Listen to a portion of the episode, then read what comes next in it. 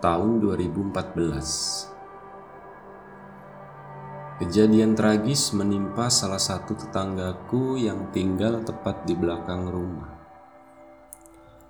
Namanya Mbok Darima atau biasa kami panggil Yudarima. Dia adalah seorang janda paruh baya yang suaminya telah meninggal beberapa tahun lalu. Berusia sekitar 55 tahun dan tidak memiliki anak. Jadi dia benar-benar tinggal sendiri di rumah mungilnya. Untuk bertahan hidup, Yudarimah berjualan nasi keliling setiap pagi dan sore. Tubuhnya yang tambun dan suaranya yang melengking menjadi ciri khasnya. Segar rama, segar Kejadian tragis itu terjadi begitu cepat. Saat Yudarimah sedang berkeliling dengan sepedanya sore itu, tiba-tiba ada sebuah truk besar yang menghantam tubuhnya dari belakang. Yudarimah terlindas dan tewas di tempat dengan kondisi kepala hancur dan hampir seluruh tulang badannya patah. Aku melihat langsung kejadian itu dan aku juga ikut mengangkat mayatnya, ikut mengumpulkan daging-daging yang berserakan. Dengan kondisi jasad seperti itu, Yudarimah pun dimakamkan malam harinya tanpa dimandikan terlebih dulu. Ya, semenjak peristiwa itu terjadi, kampung kami menjadi sepi saat malam tiba. Biasanya kampungku selalu ramai hingga tengah malam, namun sekarang tidak. Bahkan selepas maghrib pun hanya beberapa orang saja yang terlihat keluar rumah. Anak-anak muda yang biasanya nongkrong pun kini raib bagai ditelan bumi. Warung-warung juga sudah tutup selepas maghrib. Ternyata ada isu tidak sedap yang beredar di antara tetanggaku. Aku mendengar cerita bahwa Yudarimah itu gentayangan Konon arwah almarhumah akan mendatangi siapa saja yang ada di luar rumah dan menawarkan nasinya. Ada beberapa orang yang mengaku pernah didatanginya, termasuk pemilik warung di sebelah rumahku. Antara percaya dan tidak, aku berusaha menenangkan diri dan mencoba tetap beraktivitas senormal mungkin.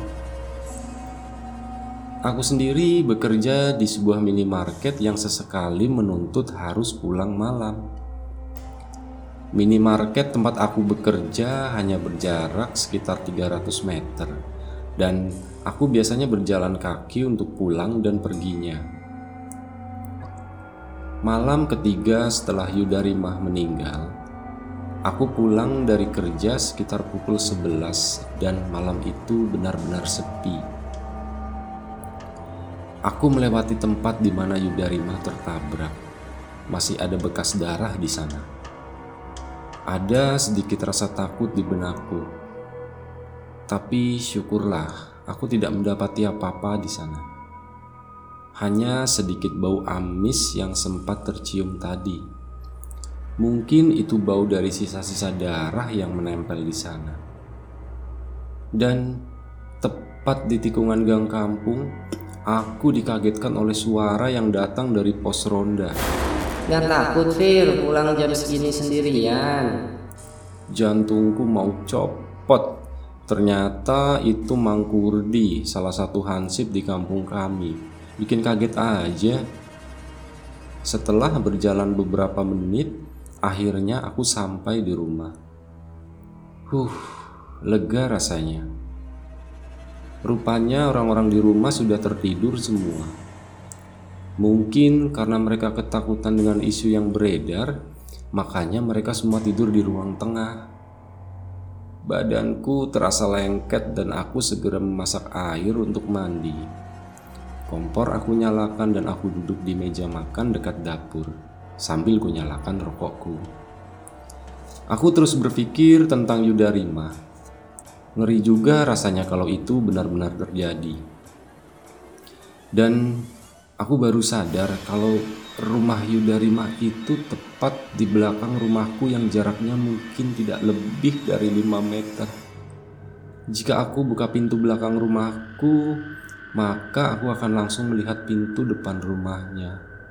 Rumah itu kini kosong dan hanya dipakai saat acara tahlilan saja. Aneh, kok aku jadi takut ya? Ya wis lah, aku nggak jadi mandi. Lalu aku matikan kompornya. Dan tepat setelah aku mematikan kompor, aku mendengar seperti ada suara kaki berjalan di belakang pintu. Suaranya pelan, tapi aku tahu ada orang di sana. Tiba-tiba aku dikagetkan dengan suara pintu yang digebrak dari luar. Astagfirullah, siapa itu?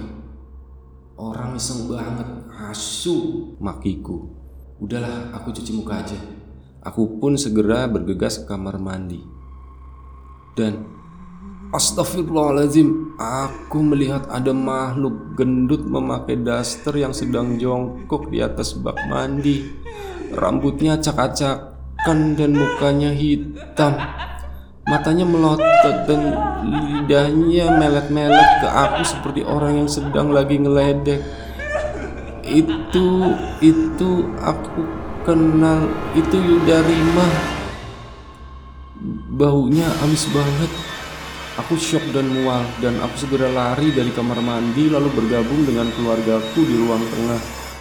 Aku bangunkan semua orang Yudarima pak, Yudarima ada di kamar mandi Bapakku terbangun dan kemudian membacakan doa dan mengusap mukaku Aku pun lemas dan mulai tenang Tak selang berapa lama, kami pun kembali mengecek ke dapur dan kamar mandi.